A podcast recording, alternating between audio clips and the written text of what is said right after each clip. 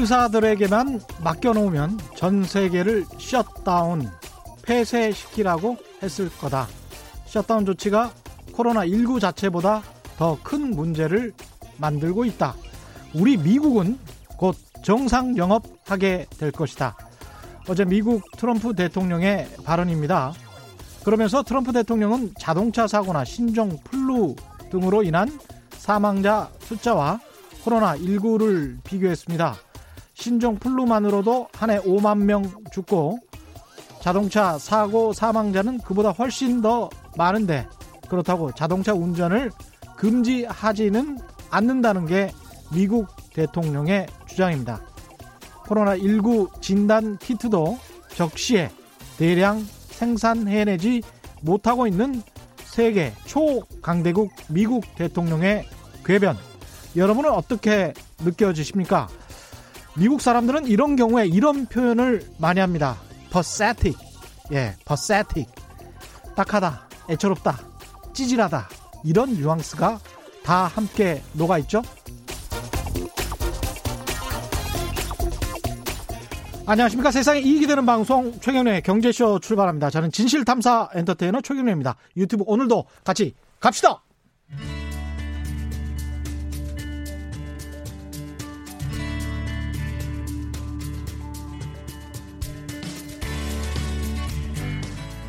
경제방송 아무거나 들으면 큰일 납니다. 듣고 또 들어도 탈이 나지 않는 최경령의 경제쇼. 네, 시장의 변동성이 정말 심합니다. 오늘 코스피는 다시 급등했습니다. 8.6% 오른 1609로 끝났습니다. 코스피 매일 급등락에 춤을 추고 있는데요. 불안정한 시장은 그만큼 불안한 시장 참여자들의 심리를 대변하는 것이겠죠.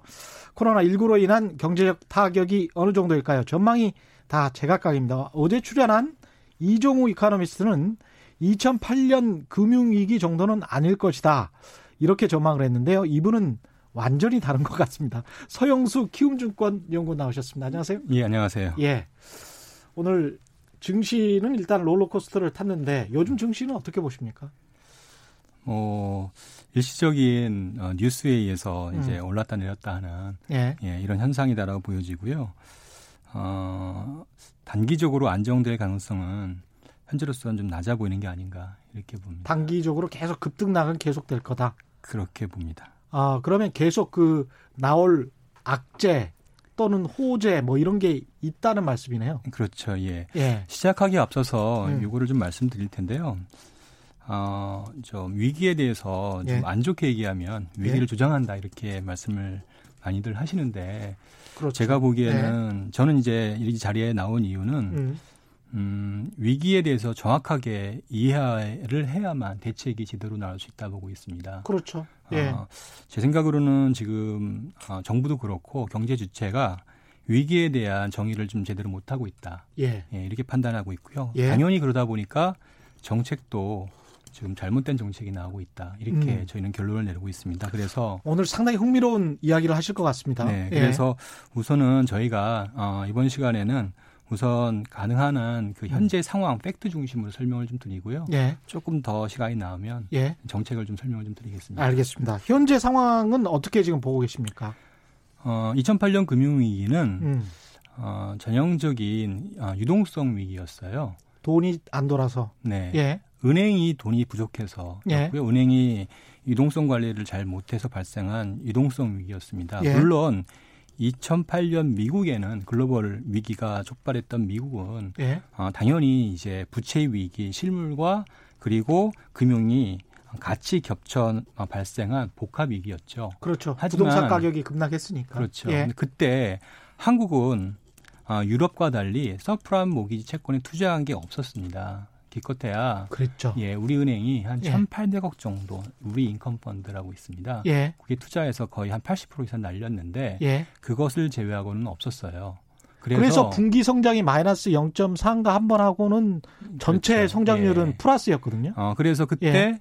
어, 통화 수합을 그때 300억 불 체결했죠. 예, 그렇습니다. 예, 그러면서 외환 시장이 안정화되었고 음. 그 당시에 이슈는 뭐냐면 자금 관리를 잘 못하다 보니까 은행의 자금 중개 능력을 잃어버리는 현상들이 나타났었어요. 예. 특히 그때는 이제 기준금리가 계속 올라가는 국면이다 보니까 이런 문제가 발생했는데 미국에서 이제 금리를 낮추니까 한국도 음. 금리를 낮추게 되었고요. 예. 그 다시 말하면 두 가지 어, 금리가 낮아지고 그리고 어, 외화 유동성이 통화 수요에 비해서 해결되면서 예. 빠르게 안정됐습니다. 음. 그래서 어, 시장이 안정화되는 시점은 음. 딱 통화 수업이 발표한 날이었어요. 예. 예. 그 이후에 안정화되었습니다. 그 이후 그게 가능했던 거는 음. 그때는 어떤 부채의 위기 이런 부분들이 어, 노무현 정부에서 상당 부분 만기를 장기화하고 예. 예, 이런 여러 가지 원리금 불안 상황을 도입한다든지 여러 가지 조치를 취하면서 리스크를 음. 줄였던 게 이런 유동성 위기가 부채 위기로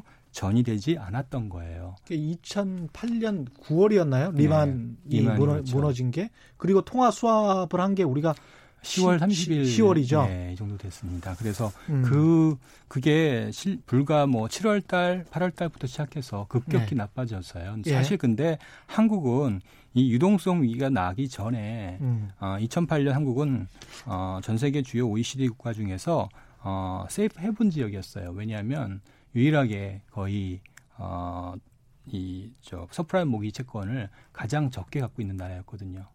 그때 그래서 우리가 CDO를 잘 이해를 하지 못해서 투자를 못했다. 금융 후진국이어서 못했다. 뭐 이런 이야기도 하고 그랬었던 기억이 납니다. 그렇죠. 예. 근데 이번은 좀 다릅니다. 아 그렇군요. 예, 이번은 다릅니다. 금융 선진국이 됐군요.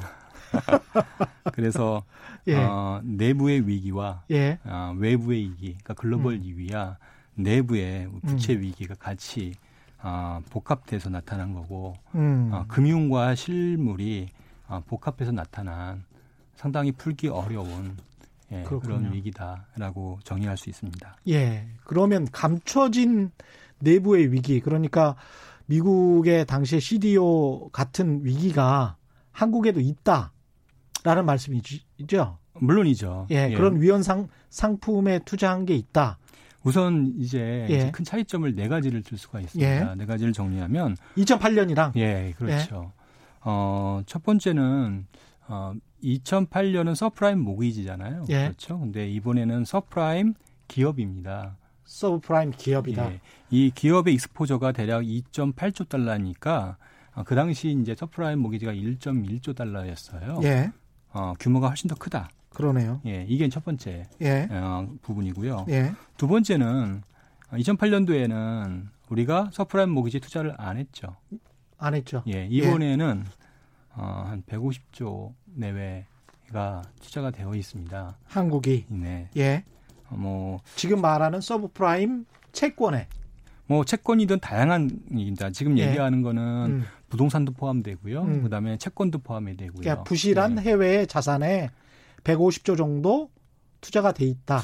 아직은 부실하다고 얘기하기는 어렵고 자주한 해외 자산에 예, 예, 부채가 아, 예. 부채 비율이 높은 건전성이 예. 낮은 기업들은 부동산 이런 아, low grade의 자산들에 어. 아, 한, 특히 이제 유럽 또는 저기 미국 음. 이런 쪽에 많이 투자가 되어 있다. 따라서 만일에 미국의 문제가 어, 발생하면 어. 예. 그게 그대로 한국의 어, 투자 한국에서 투자한 투자 자산이 부실화되면서 어. 그대로 전염될 수 있는 통로가 예, 이번에는 생겼다는 게 첫 번째 가장 큰 차이. 다시 한번 확인할게요. 그러니까 150조 원이 투자된 게 그렇죠. 어, 정급 펀드 수준의 에, 부실 자산 그러니까 부채가 굉장히 이미 많은 자산에 투자가 됐다. 그 150조 원 전부를 그렇게 말씀드리긴 좀 어렵고요. 예. 다만 이 자산에 대한 구성 자체를 파악하기 어려운데 예. 상당 부분이 어, 그쪽에 투자된 것으로 추정이 추정이 돼요. 된다. 예. 왜 근데 그 이렇게 완벽한 추정이 어려운가요? 이게 사모펀드라서 그렇습니까? 네, 맞습니다. 그러니까 사모펀드는 자기들이 어디에 투자했는지를 밝히지를 않는 거군요. 예. 근데 미국의 경우에는 예. 이제 헤지펀드라고 하잖아요. 예. 예. 헤지펀드가 자산 규모가 한 1,500억 정도 되면 음. 그 내역을 전부 이제 어, 보고를 SEC에 하게 되어 있어요. 예. 근데 우리는 그거를 이제 면제해 준 거죠. 아, 사모펀드 같은 경우는 그렇죠. 사모펀드 규제 완화를 하면서 그걸 면제해 줬었던 거잖아요. 지금 말씀드리는 예. 이제 세 가지 이제 이슈, 국내 이슈는 예. 전부 2014년 예. 예, 최경환 정부에서 예. 이제 규제 최경환 정부는 아니고 박근혜 아, 정부. 아, 최, 예. 아, 최경환 팀 경제팀에서 예. 예. 경제팀에서 그 규제 하나를 한게 이제 부동산 규제 하나, 그다음에 사모펀드 규제 하나, 증권사 규제 하나 이 세 가지를 했었거든요. 어 요거에 대한 이제 이 요거로 인해서 발생하는 그 부메랑이군요. 예, 이게 버블이 지금 터지는 거다라고 봐야 될 것 같습니다. 하나하나 살펴보죠. 네. 예, 일단 사모펀드 말씀하셨으니까요. 예. 네.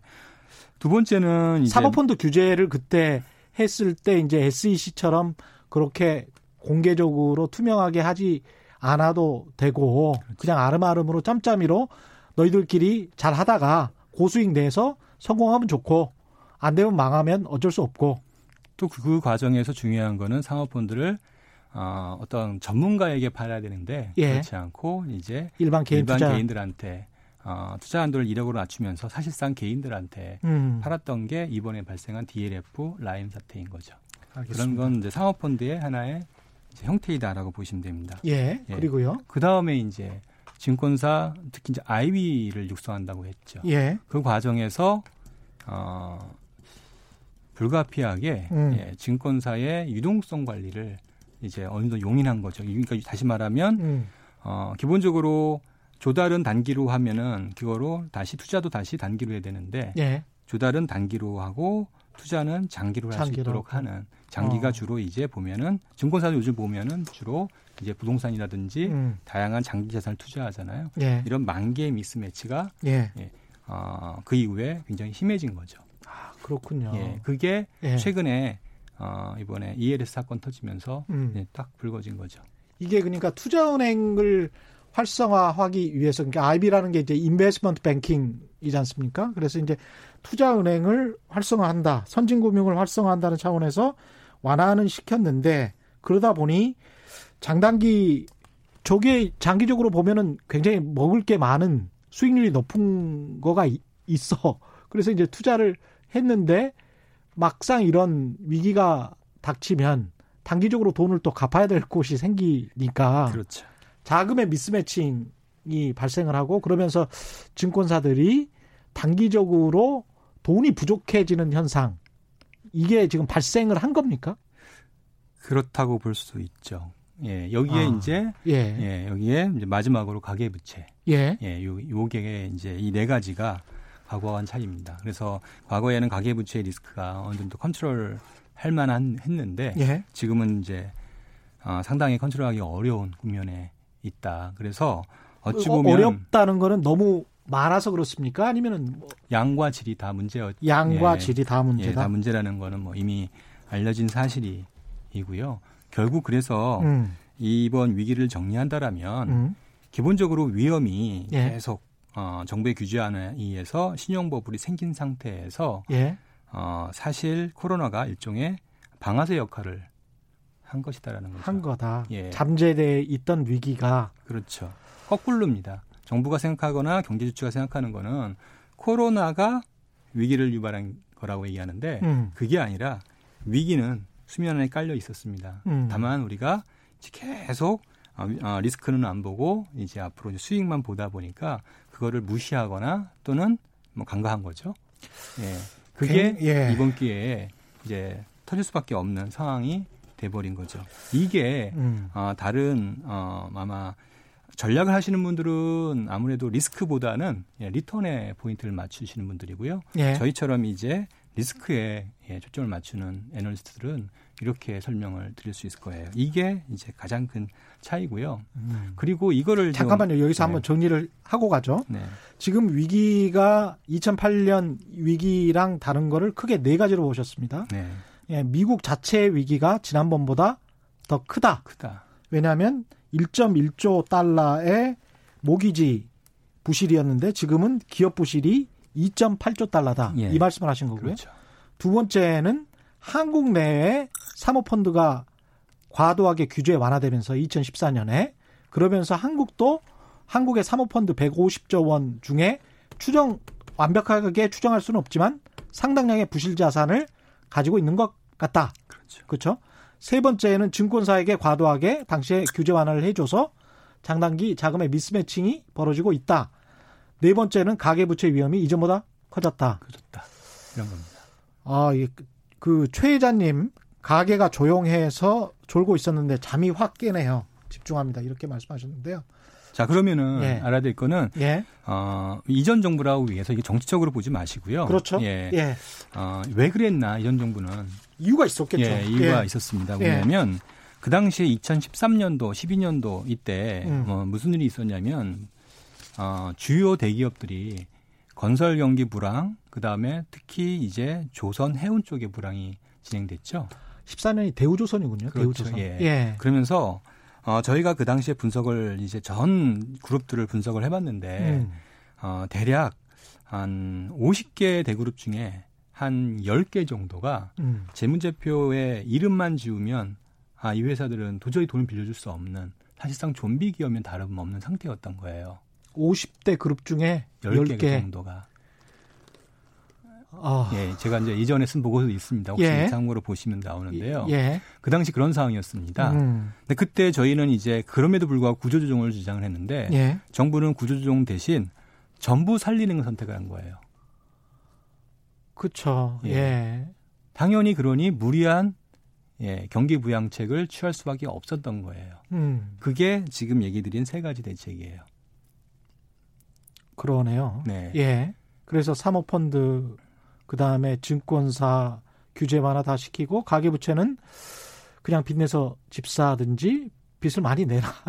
결국에는 그 당시에 예. 예. 아, 그 기업들 중에 음. 한 반이라도 구조조정을 했다라면 예. 예 과감히 구조조정하고 예. 어, 이런 무리한 대책을 추진하지 않았다라면 음. 지금 와서는 구조조정의 효과에 의해서 음. 상당히 경제가 훨씬 더 튼튼했을 거예요. 음. 근데 지금 그때 이런 정책을 선택을 한게 네. 지금 어, 이 상태에 직면한 거다.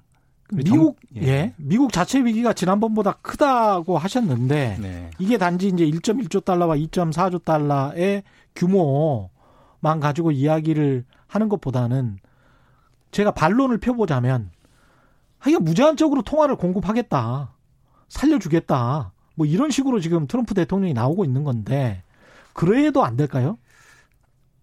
가능성은 좀 낮아 보입니다. 가능성이 낮다는 이, 게 아, 어렵다는 얘기죠. 말씀하신 아, 게. 그래요? 예. 음. 어, 저는 이제 은행 애널리스트니까 예. 이런 일이 있을 때 가장 중요하게 보는 게 어, 이제 은행을 봅니다. 미국의 은행이요. 예. 예. 만일에 어, 아까 2.9조 달러 정도 되는 예. 서프라임 기업에 예. 은행이 exposure가 많다. 예. 이러면은 은행 입장에서 어떨까요? 회수해야죠. 아니죠. 그러면 지원을 해야죠. 자기가 아. 너무 많이 터지니까. 아, 그렇 오케이. 예, 예. 일단 예. 예. 2008년 금융위기 때 미국의 이제 이 subprime mortgage 음. 기업들 가계들이 있지 않습니까? 예. 이때 이게 정상화될 수 있었던 가장 결정적인 게 뭐냐면 2008년도에 어, 주요 은행들이 예. 전체 가계 고객의 한 30에서 40%를 채무 재조정을 해줍니다. 어, 예. 그렇게 안 하면 자기가 죽기 때문에요. 음. 그래서 그게 정상화되는 거였어요. 채무 조정을 해줬다는 거는 빚을 탕감해줬다는 이야기잖아요. 이자 최소한 예. 이자부터 탕감을 해줘서 음. 우리 DSR 조리 말씀드렸잖아요. 예. 예. DSR이 40%가 넘으면 안 된다고 말씀을 드렸는데 예. 예 이걸 다 40% 이내로 들어가서 예. 정상적으로 원리금을 갚을 수 있도록 예, 해준 거예요. 그러니까 자기 자산 자산 대비였죠. 소득, 소득, 대비. 였죠 그러니까 소득, 소득 대비 원리금 갚는 규모를 규모를 40%, 40% 이내로 들어가게 채무 조정을 음. 해준 거예요. 그냥 100% 200%인 사람도 그렇죠. 예. 깎아줬다는 이야기죠. 깎아주고 예. 아, 너무 안 되는 사람들은 포클로저라고 해서 이제 어쩔 수 없는 사람들은 방법이 없고요. 예. 어, 그래도 어느 정도 가능성이 있는 사람들은 대부분 다 채무 조정을 해준 거예요. 그게 30%예요. 그랬는데 예. 2008년은 그랬는데 이번에는 달라요. 이번에는, 이번에는 왜 다릅니까? 어, 이 2.9조 달러의 대부분이 음. 보면은 우선은 산업별로 본다라면은 이제 항공, 선박, 호텔, 쇼핑몰, P2P 대출 같은 음. 지금 현재 어, 코로나 19 영향이 가장 큰 대출인데다가 아. 문제는 예. 어, 은행들이 대부분 어, 투자를 투자의 비중이 상대적으로 굉장히 낮아요. 기껏해야 뭐 2, 3% 정도 은행 개별 은행 기준을 놓고 본다라면 아. 전체 대출금의 이런 상황이고요. 그래서 그리고 아. 그걸 CL로 대부분 발행을 해서 예. 어차피 대부분 다 부의 자산 처리를 한 거예요. 그래요? 예. 예. 그렇기 때문에 현실적으로 지금 상황에서 은행과 이, 이 서프라임 기업과 관계고리가 없다는 거예요, 별로. 아, 그래서 은행 입장에서는 그 기업이 망하든 안 망하든 본인들의 뭐랄까요 재무제표에는 상관이 없기 때문에 별 그렇죠. 상관이 없기 때문에 버려도 되는 상황. 그렇죠. 그리고 이제 정부가 그렇다고 해서 이제 정부가 예. 보고 대출 해주라 그러면은 미국은 안 하거든요. 그렇죠. 예. 자기가 살아야 되는데 왜 대출을 그렇죠? 예. 그렇죠. 정부 역시 또 음. 지금 triple B 기업 이상의 기업들을 구제하려고 하지 음. 이런 서프라임 기업들은 구제할 이유가 없다고 생각하는 거예요. 더군다나 아 미국 정부도 예, 이 그래서 더군다나 이 이 대출의 자산의 구성을 보면은 예. 대부분 뭐 일본, 아시아계 은행들 또는 뭐 한국 뭐 이런 해외의 국가들에서 해외 국가의 여러 운용사나 뭐 보험이라든지 연기금이 투자를 많이 했던 거예요. 아유, 소름 끼치네. 그러니까 그 출풀 비 이상만 구제를 미국 정부도 할 것이고 그렇죠. 그리고 그 아래 등급의 기업들 항공 선박, 호텔, 쇼핑몰, 뭐 쉘가스 이런 것들은 구제를 안 할 거다. 그런데 거기에 아시아 계통이랄지 한국이랄지 이런 것 것들이 투자를 많이 했다. 그렇죠. 그러면 미국 정부 입장에서 본다라면 음. 이런 것들이 어, 빨리 구조조정돼서 음. 예, 우량한 또는 대형 뭐 호텔이든 항공업체든 이런 애들이 머지를 해서 합병을 해서 경쟁력을 확보할 수 있다라면 장기적으로 놓고 본다라면 미국은 더 유리하게 되는 거죠. 남의 돈으로 구조정하는 겁니다. 그렇군요. 이게 근데 정확한 그 사모펀드의 뭐랄까요 부실 잠재 부실의 규모가 파악이 좀 돼야 될겠는데요 사실은 어. 우리나라 같은 경우에 아까 150조 원 정도 투자를 했다고 말씀하셨는데 중요한 거는 예. 어, 지금 얘기 드리는 것보다 음. 레벨이 조금 떨어지는 어, 기업에 어, 한국의 이제 은행 어, 운용사들이 많이 투자를 했다는 게 좀 지금 네. 지금 네. 말하는 기업들보다 더 떨어지는 기업에 그렇죠. 약간 우리는 그러니까 예를 들어서 이 내에서도 어, 서프 예, triple A, mezzanine, 예. 그다음에 equity가 있다라면 예. equity에 투자를 좀 많이 한 거예요. 그래요? 예. 그러면 그래야 equi... 수익률이 나옵니다. 그렇죠. 예. 예. 그러면 에코티면은 전부 이제 투자자 책임이 메자닌, 예, 메자닌 정도 예. 많이 투자한 걸로 나옵니다. 예. 예. 그, 그 구별을 지금 잘 못 하시는 분들이 있을 것 같아요. 그러니까 이게 메자진과 에코티와 이거 좀 설명을 해, 해 주셔야 그러니까 되는데 쉽게 말하면 예. 선순위로 해서 예. 어떤 현금 흐름을 가지고 음. 이제 채권을 발행하는데 예. 부도가 난다라면 이제 여러 여러 개의 이제 기업들을 담아가지고 하나의 바구니에서 그렇죠. 현금을 대상으로 이제 어, 일종의 채권을 발행한 거잖아요. 예. 그러면은 부도가 나면은 제일 먼저 서, 터지는 게 이제 맨 밑에 있는 equity 파트가 이제 예. 손실이 나는 거고 예. 그 다음에 더 터지면은 이제 mezzanine이 나고 예. 그 다음이 맨 마지막이 이제 선순위 예. triple A급 선순위 채권자들이 손실을 부담하는 형태가 되는 거죠. 한국식으로 이야기하면 우리는 3순위 채권 정도의 투자를 많이 했다.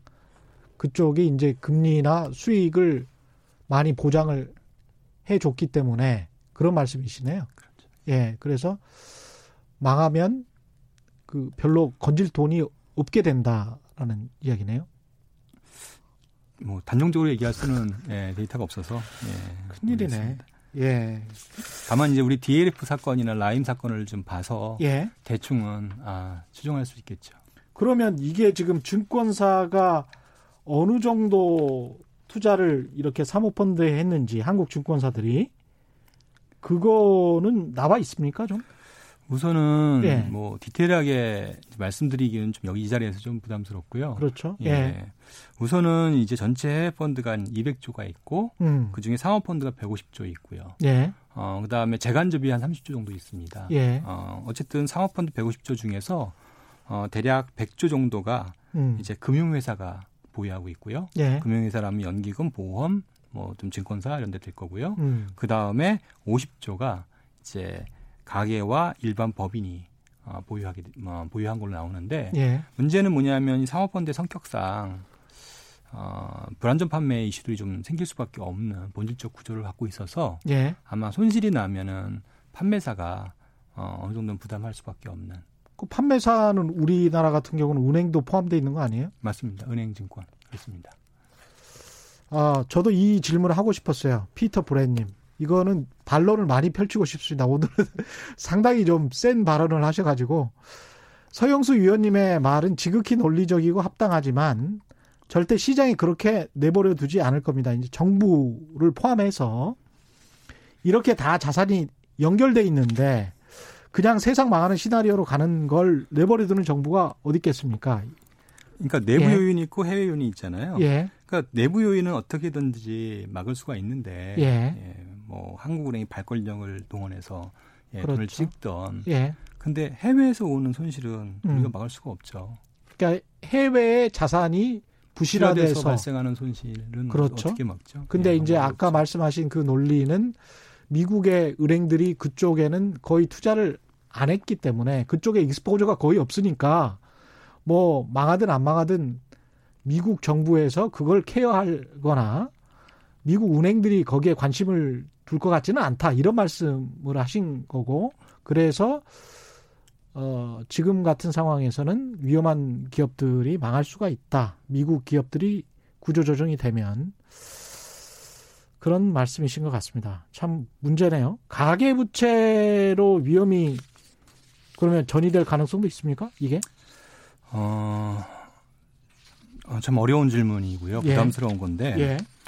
어, 가계부채를 얘기에 앞서서 음. 어, 이제 얘기돼야 될 거는 부동산 시장입니다. 예. 어, 부동산 시장이 어떻게 앞으로 되냐 예. 이게 아주 중요한 이슈가 될 것 같습니다. 음. 자 그러면 이제 부동산 시장이라는 데가 자세히 보, 잘 보시면은 우리 보면은 가장 주요 매수 주체가 누굴까요?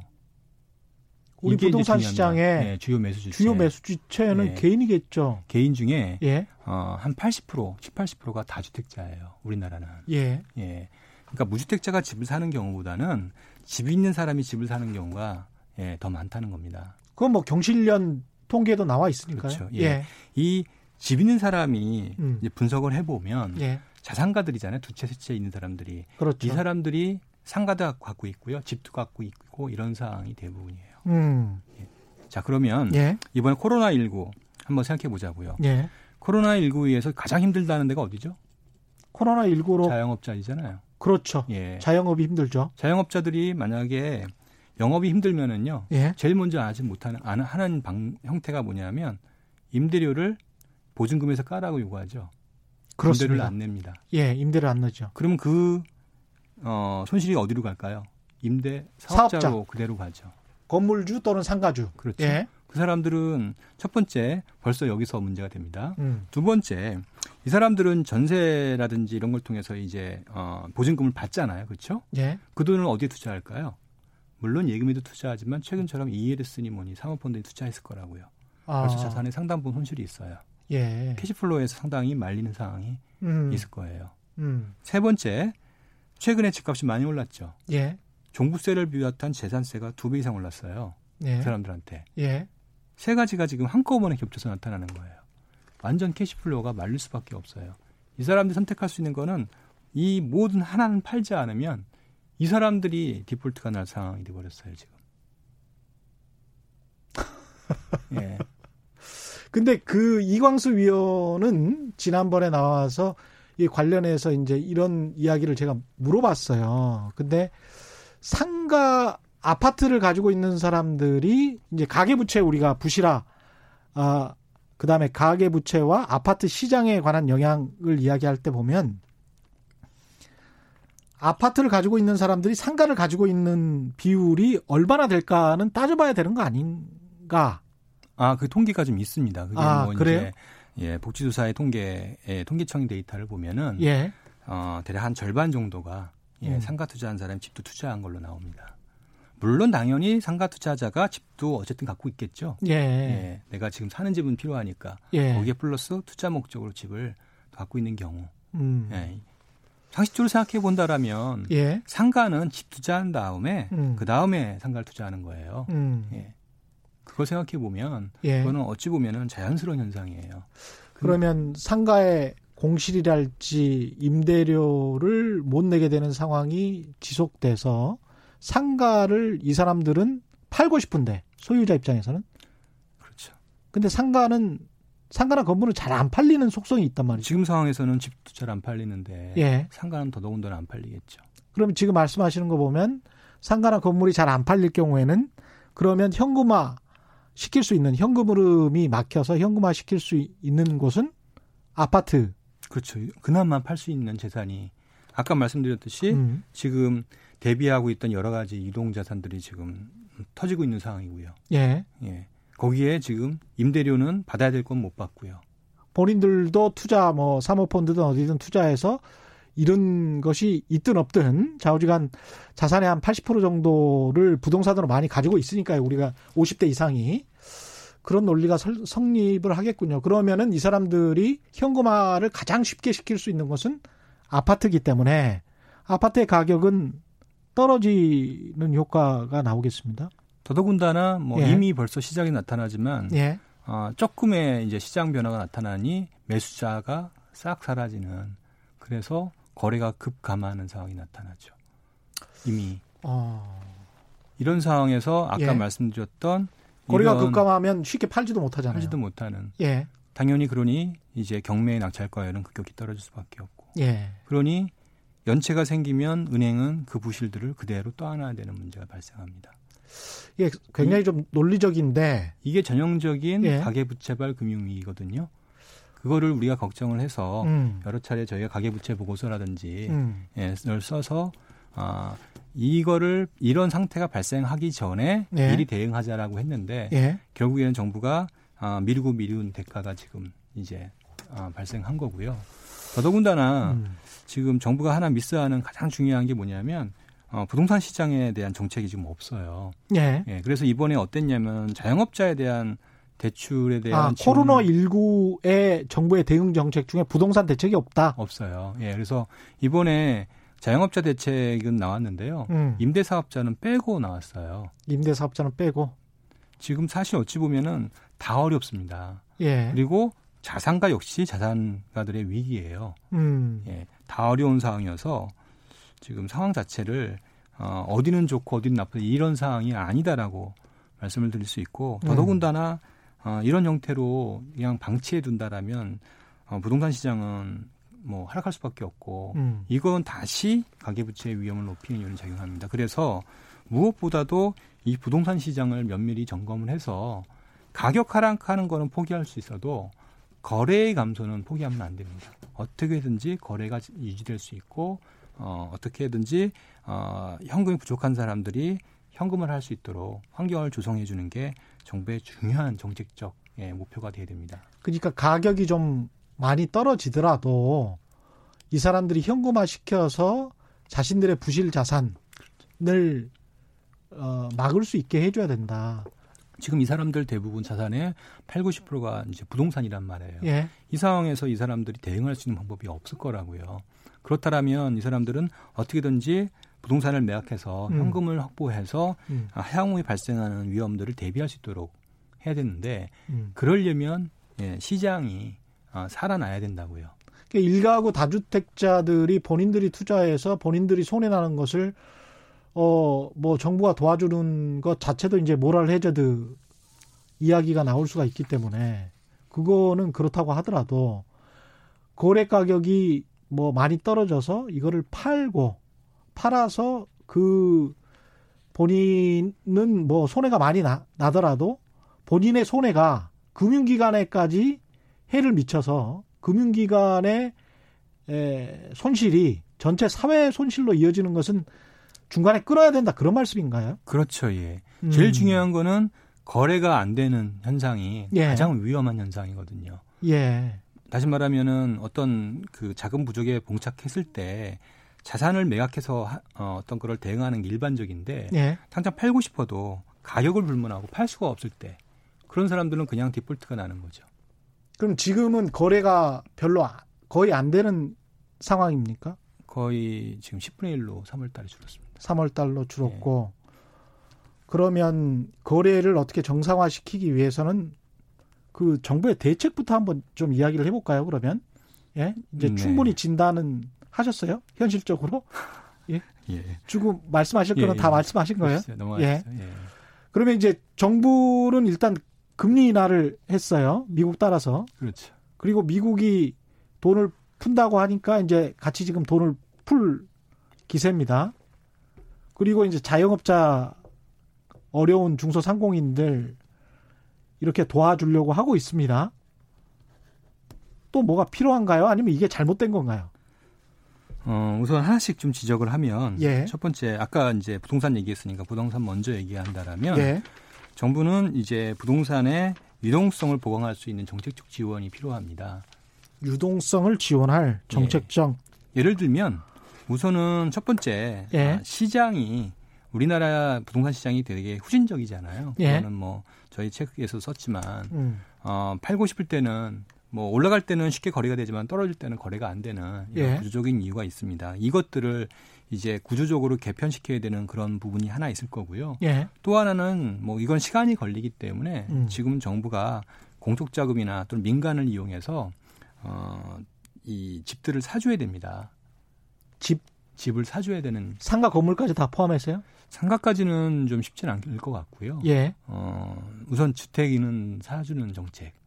이거는 방식은 뭐냐면 사후 정산 형태로 하는 거예요. 안, 안 팔리니까 사준다? 그렇죠. 우선은 사줘야 됩니다. 그래서 그 사람들이 현금이 확보될 수 있도록 도와주는 거죠. 아, 그 정도로 심각해요? 앞으로 그럴 겁니다. 앞으로. 되면. 네. 그러면 그 앞으로가 어느 정도가 심각하면 정부가 그런 정책까지 생각해야 된다라는 말씀이죠. 저는 지금부터 준비해야 된다고 봅니다. 지금부터 준비를 해야 된다. 네. 예. 그렇군요. 그다음에요.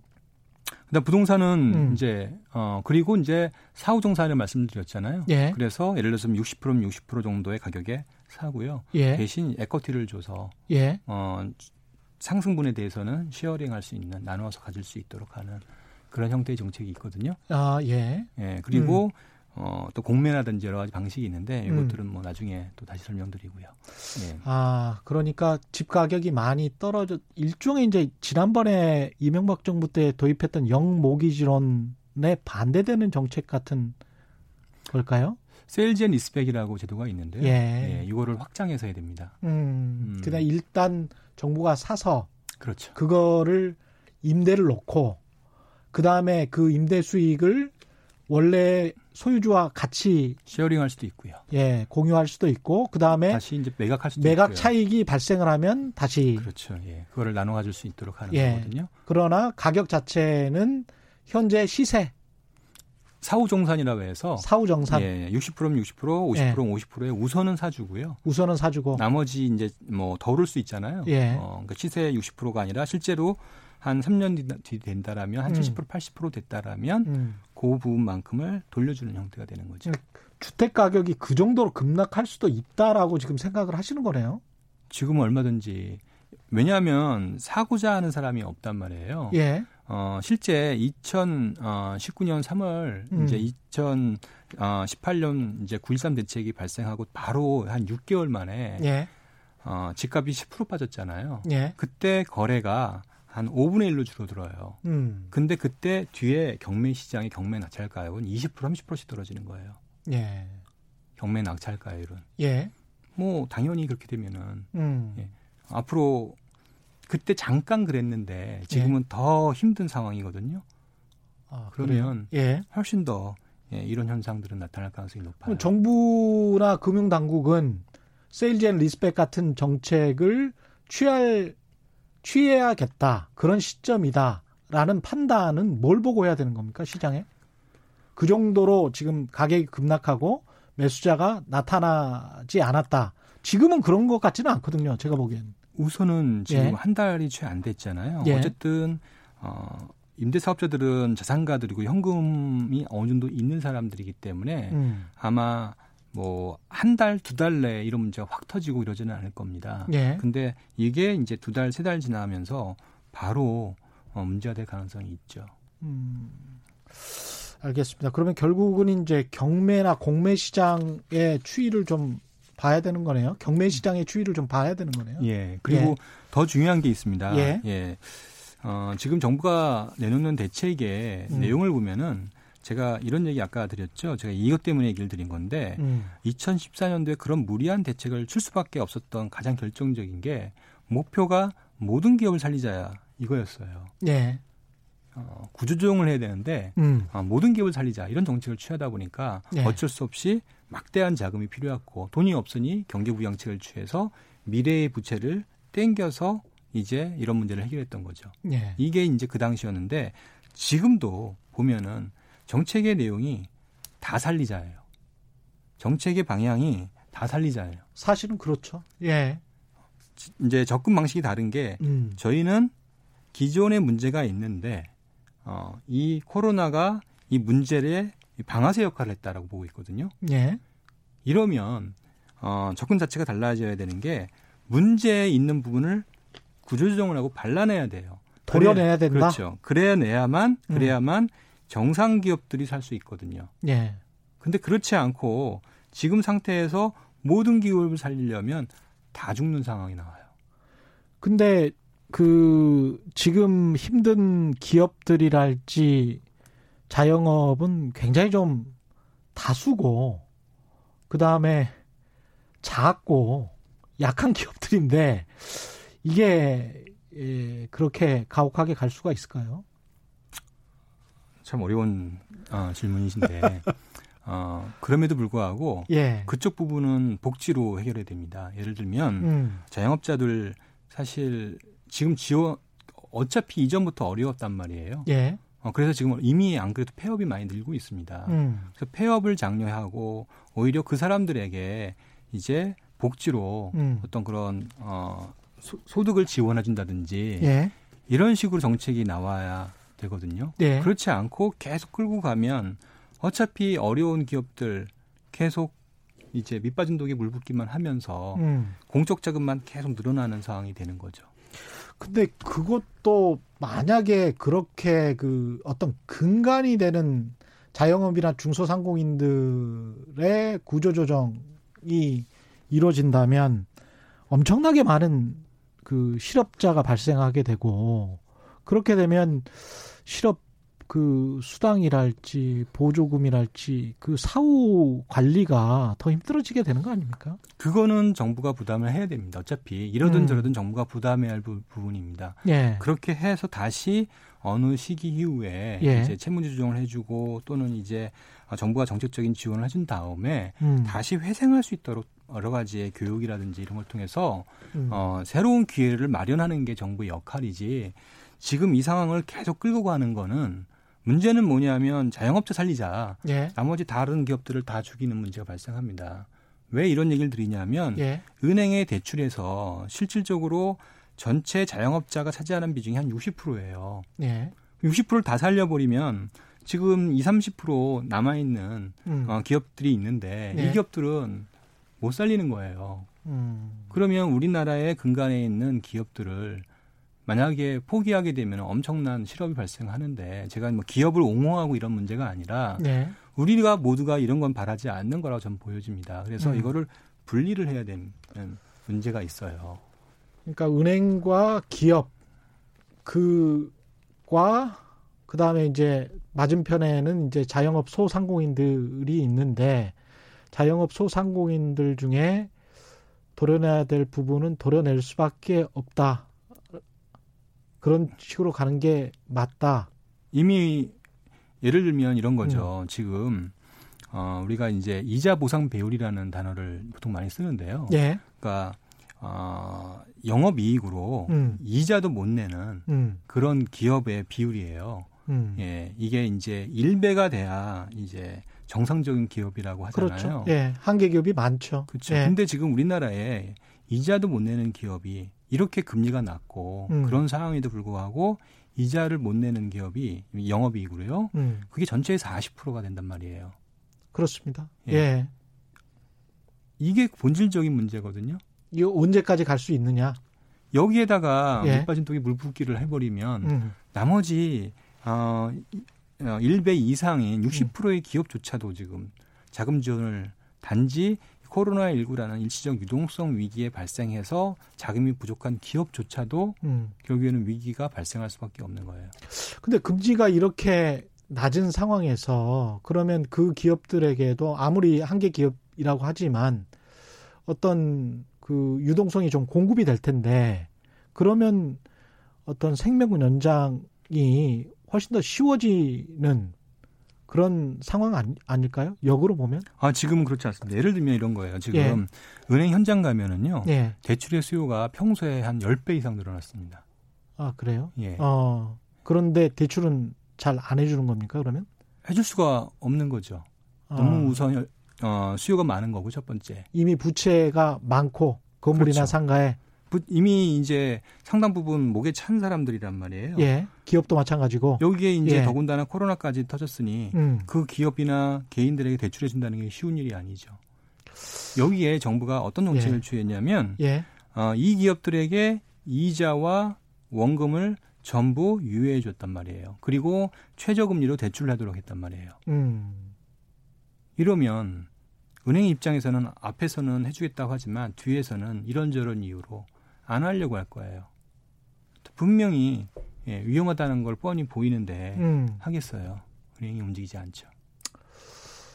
아, 참 이게 경제 정책의 선택이라는 게 자본주의에서 결국에는 예. 자본주의에서 예. 결국에는 시장을 어, 정부가 어떻게 잘 활용하냐가 음. 그 구조조정 비용을 최소한으로 줄이는 가장 좋은 방법이거든요. 예. 그리고 거기서 발생하는 부작용은 예. 정부가 이제 재정으로 이제 메우고요. 음. 이렇게 하는 게 가장 합리적인 방향이라고 볼 수 있는데 음. 저 이번 정책의 주된 내용을 보면은 음. A부터 Z까지 전부 정부가 다 개입을 해서 하겠다는 거예요. 근데 예. 그거를 정부가 직접 못 하니까 또 은행을 통해서 하겠다는 거예요. 음. 근데 은행은 지금 상황 봐서 예, 앞에서는 말을 듣는 것처럼 하지만 뒤에서는 다른 생각을 할 수밖에 없는 구조라는 거죠. 차라리 한국은행이 하는 거는 어떻습니까? 한국은행이 한국은행이 어떻게 예. 자영업자란까지 대출을 해주고 그게 가능하겠어요? 아니 그러니까 그 방법에 관해서 이제 최근 교수도 채권을 발행을 해서 한국은행이 직접 채권을 발행을 해서 그걸 가지고 정부가 그러니까 정부가 발행한 국채를 한국은행이 사고 그 돈을 가지고 정부가 어떤 자영업에게 지원을 해주는 그런 방향. 미국도 그렇지만 음. 결국에는 어, 어느 정도 끊을 수밖에 없습니다. 예, 어차피 지금 음. 이 문제를 위해서 돈은 제한됩니다. 예. 예, 더군다나 어, 은행이 음. 뭐 생각보다 어, 자본력이 떨어집니다. 우리나라 은행이. 예. 예. 그래서 은행이 지원해 줄 수 있는 돈은 제한되어 있거든요. 예. 그 상황에서 다 지원한다? 이거는 아무도 어, 지원 못 받는 이런 문제가 발생한다는 거예요. 예. 이제까지 모셨던 전문가들 중에서 가장 어, 오른쪽으로 가 있는 정책을 제시하시는 것 같은데 뭐 다양한 정책을 들어보는 거 그다음에 이제 좋습니다. 새로운 사실을 알게 됐으니까 또 일단 그러면 부동산 아파트 같은 경우는 아까 말씀하셨다시피 굉장히 아, 안 좋겠습니다. 앞으로도. 어, 하루빨리 정부가 이제 음. 부동산 시장에 대한 정책을 음. 이제 준비를 해야죠. 이 부분에 대해서. 현 시점에서 집값이 떨어지는 거는 그래서 예. 거래가 없어지는 거에 대해서는 예. 굉장히 위험한 상황이거든요. 이 상황이 오지 않도록 음. 정부가 미리 선제적 조치를 취해야 되고요. 음. 어, 제가 이제 방금 전에 이제 예. 오른쪽이라고 얘기하시는데 예. 예, 오른쪽의 문제를 떠나서 예. 어, 결국에는 정부가 할수 아, 있는 게 오른쪽이라는 네. 거는 뭐 할 수가 있, 예. 할수 있는 게 있고 할 수 없는 게 있어요. 예. 이거는 어, 부족한 자원을 예. 배분을 해야 되는데 예. 이거는 결국에는 은행을 통해서 음. 은행이 가격 기능을 이용해서 음. 어, 그리고 은행의 신용 평가 능력이 있잖아요. 예. 그걸 통해서 시장에서 자율적으로 할 수 있도록 도와주는 게 정부의 역할이에요. 그래서 정부가 해야 할 일은 뭐냐면 음. 지금 당장 예. 해야 할 일은 은행에 증자를 해서 음. 은행이 어, 이 자금을 공급할 수 있도록 원활히 공급할 수 있도록 도와주고 두 번째 어, 금리에 대한 규제를 풀어주는 거예요. 알겠습니다. 예. 예. 오른쪽이라는 표현은 제가 취소하고요. 약간 좀 냉혹한, 냉혹하게 들리는.